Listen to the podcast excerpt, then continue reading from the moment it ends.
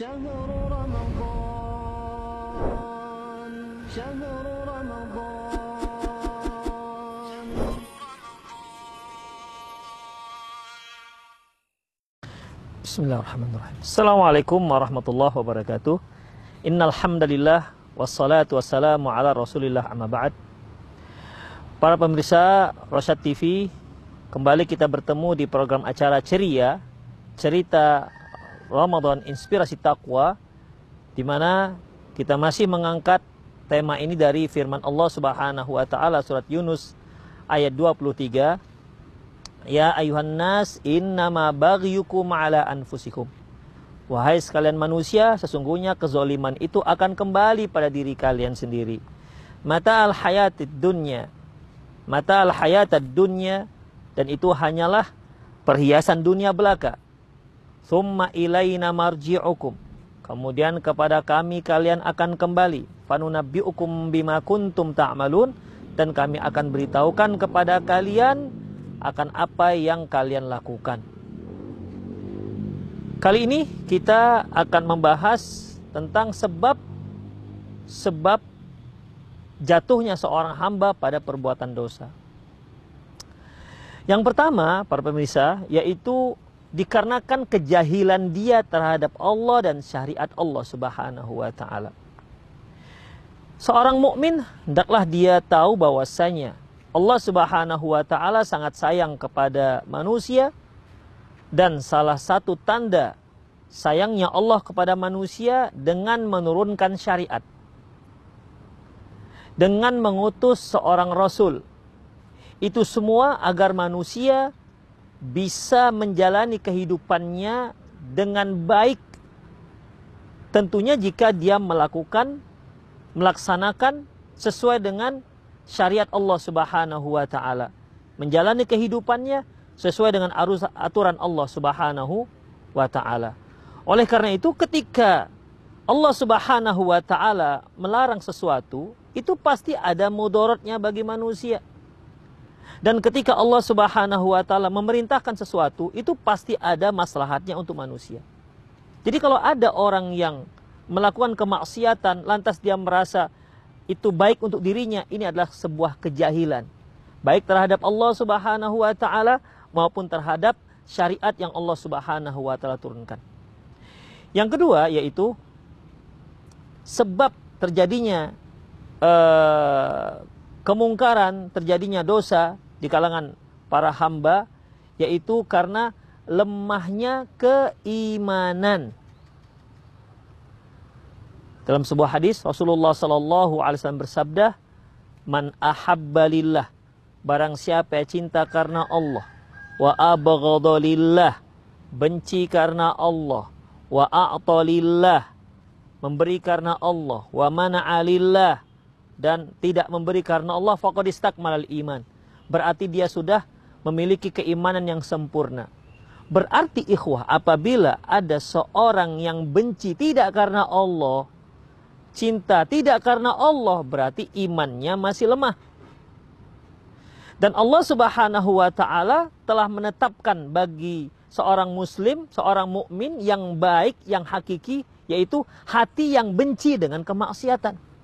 Sebagaimana yang Allah Subhanahu wa taala firmankan dalam surah Al-Hujurat di mana Allah Subhanahu wa taala firman, "I'lamu anna fikum Rasulullah."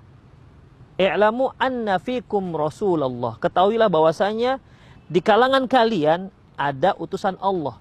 Lau yuti'ukum fi kathirim minal amri la'anitum. Seandainya dia mentaati segala apa yang kalian inginkan la'anitum, pasti itu akan menyusahkan kalian.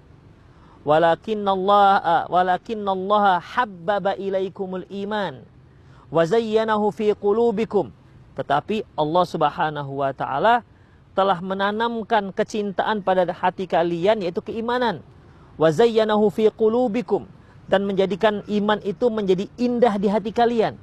Wa karraha ilaikumul kufra wal fusuqa wal isyan dan Allah telah jadikan pada hati kalian benci terhadap kekafiran, kefasikan dan kedurhakaan. Ulaika humur rasyidun, mereka lah orang-orang yang mengikuti kebenaran. Perhatikan di sini Allah Subhanahu wa taala menyebutkan bahwasanya hati seorang mukmin akan dihiasi dengan keimanan, dihiasi dengan cinta kebaikan. Dan hati seorang mukmin benci dengan keburukan, benci dengan kemaksiatan, benci dengan kefasikan dan benci dengan kedurhakaan, kemaksiatan, ya kekufuran. Berarti ikhwah, apabila ada seorang yang suka dengan kemaksiatan, suka dengan kemunafikan, suka dengan kekufuran, berarti memang dia memiliki keimanan yang tipis atau mungkin tidak ada keimanan sama sekali dalam hatinya. Sebab kedua yaitu lemahnya iman. Sebab ketiga yaitu ghaflah, lalai. Ikhwah, lalai di sini ya terkait dengan dua hal. Lalai akibatnya dia bisa mengikuti godaan setan. Yang kedua, lalai yang akhirnya dia mengikuti syahwat. Perhatikan yang pertama. Lalai yang akhirnya dia mengikuti setan kita ketahui yang namanya setan dari dahulu sampai sekarang bahkan sampai hari kiamat tetap akan berusaha menyesatkan anak Adam. Ketika Allah Subhanahu wa taala menyatakan dalam Al-Qur'an yaitu pernyataan uh, si iblis iblis berkata, "Ya Allah, karena Engkau telah jadikan aku sesat, maka la aq'udanna lahum siratal mustaqim." Aku akan duduk di jalanmu yang lurus. Artinya dia nggak akan biarkan ada manusia-manusia yang berjalan di jalan Allah yang lurus. Akan aku goda mereka dari depan dan dari belakang. Wa an aimanihim wa an syama'ilihim. Aku akan datangi mereka dari sebelah kanan dan, dari sebelah kiri. Wala tajidu syakirin. Engkau akan lihat nggak banyak mereka yang bersyukur. Artinya iblis ini dari dulu memang berupaya untuk menyesatkan manusia. Demikian.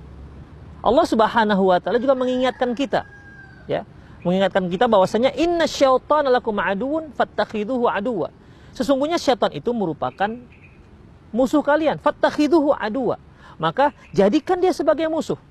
Inna ma yad'u hizbahu liyakunu min ashabis sa'ir. Sesungguhnya dia itu mengajak kalian agar kalian menjadi penghuni-penghuni neraka sa'ir. Itu syaitan dari dahulu sampai sekarang dan sampai hari kiamat. Dia akan berupaya untuk merekrut orang-orang yang bisa dia ajak, yang bisa dia jebloskan dalam neraka sair. Hanya saja ikhwah, tinggal kita bagaimana. Yang namanya syaitan dari dulu memang sudah seperti itu. Tinggal kita bagaimana. Oleh karena itu, apabila kita lalai, maka kita akan tergoda dengan rayuan setan. Ketika kita lalai, maka kita akan terjerumus pada kemaksiatan. Makanya di akhirat nanti setan akan berkata, Allah Subhanahu wa taala firman, "Wa qala asy-syaitanu lamma qudiyal amru innallaha wa'adakum wa'dal haqqi wa wa'adtukum fa akhlaftukum." Berkata syaitan, ketika sudah ditetapkan urusan manusia, artinya yang ke surga ke surga, yang ke neraka neraka, ya. Syaitan akan berkata, Innallaha wa'adakum wa'adal haqqi wa'adtukum fa akhlaftukum. Sesungguhnya Allah Subhanahu wa taala telah memberi kalian janji yang benar. Wa wa'adtukum dan aku juga memberi kalian janji. Fa akhlaftukum dan aku ingkari janji kalian. Wa ma kana liya 'alaikum min sultan. Aku tak pernah ataupun tak punya kuasa sedikit pun untuk menyesatkan kalian. Wa makana li alaikum sultanin illa an da'utukum fastajabtum li. Aku itu hanya mengajak, merayu dan merayu kalian.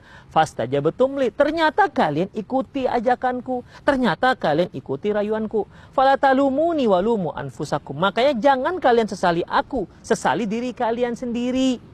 Ma ana bimusrikikum wa ma antum bimusriki. Aku nggak bisa menolong kalian sebagaimana kalian juga nggak bisa menolong aku. Jadi di sini ikhwah Allah wa iyyakum, ya, setan akan berlepas diri dari orang-orang yang berhasil dia goda. Siapa suruh kalian mau aku goda? Aku gak pernah pasah-pasah kalian. Makanya ikhwah, memang godaan setan itu menyebabkan seorang itu terjerumus daripada kepada dosa.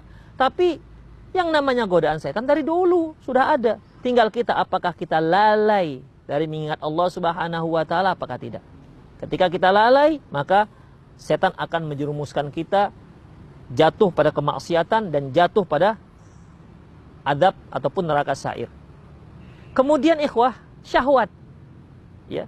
Yang namanya manusia ya kalau dia masih normal pasti punya syahwat.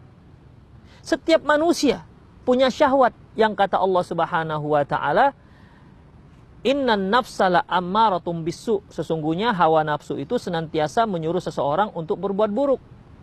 Semua orang seperti itu, punya syahwat seperti itu. Hawa nafsunya senantiasa menyuruh dia untuk berbuat buruk. Hanya permasalahannya, mengapa seorang bisa mengikuti hawa nafsunya? Tak lain dan tak bukan dikarenakan kelalaian. Allah Subhanahu wa taala firman dalam soal Kahfi ayat 28, "Wala tuti' man aghfalna qalbahu an dzikrina." Ya Muhammad, janganlah engkau mentaati orang-orang yang lalai dari menyebut kami. Wattaba'a hawah dan mengikuti hawa nafsunya. Wa kana amruhu furuto yang akhirnya urusan mereka melampaui batas. Di sini Allah Subhanahu wa taala menyebutkan yaitu orang-orang yang mengikuti hawa nafsu ditambah dengan kelalaian. Hawa nafsu ditambah dengan kelalaian akhirnya dosa yaitu wakana amruhu furuto urusannya melampaui batas. Makanya ikhwah apabila seorang itu memiliki hawa nafsu yang hawa nafsu itu sebenarnya memang menyuruh dia untuk berbuat keburukan tapi kalau dia nggak lalai dia nggak lalai berzikir kepada Allah Subhanahu wa taala dia nggak akan terikut dengan hawa nafsu tersebut. Makanya ikhwah, ketika hawa nafsu disandingkan dengan kelalaian, ditambah dengan kelalaian, itulah yang mengakibatkan kemaksiatan. Perintah setan, godaan setan yang yang memang mengajak orang untuk berbuat maksiat, ketika ditambah dengan kelalaian, itulah yang akhirnya menjadi sebuah kemaksiatan. Jadi kelalaian adalah sumber ataupun kelalaian adalah salah satu sebab mengapa seorang masuk ke dalam kemaksiatan. Yang terakhir yaitu yaitu teman. Ya, teman. Teman ini baik teman bergaul maupun uh, majelis. Dua-dua ini juga sangat besar perannya dalam menjerumuskan seseorang jatuh kepada kemaksiatan. Sebagaimana sabda Rasulullah sallallahu alaihi wasallam Almar'u ma'adini khalilihi. Seorang itu agamanya sesuai dengan teman dekatnya. Falyanzur mimma yukhalil, maka hati-hati kalian lihatlah siapa yang kalian ajak menjadi teman dekat. Karena teman itu akan menjerumuskan seseorang ke dalam kemaksiatan atau teman itu akan mengajak seorang pada ketaatan kepada Allah, tergantung bagaimana temannya. Yang kedua yaitu majelis yang buruk. Lingkungan yang buruk. Lingkungan yang buruk ini juga bisa menyebabkan seorang jatuh pada kemaksiatan. Apakah itu lingkungan keluarga, ataukah lingkungan masyarakat, ataukah lingkungan pergaulan kita. Oleh karena itu ikhwah, ya, kita sebagai seorang muslim pandai-pandailah memilih lingkungan. Kita sebagai seorang muslim, pandai-pandailah kita membentuk lingkungan keluarga kita dengan lingkungan yang yang soleh sehingga diri kita, istri kita, anak-anak kita mereka bisa menjadi orang-orang yang soleh dan terhindar dari kemaksiatan. Demikian, semoga bermanfaat. Aku lu qauli hadza wastaghfirullah muslimin innahu wal ghafur rahim. Assalamualaikum warahmatullahi wabarakatuh.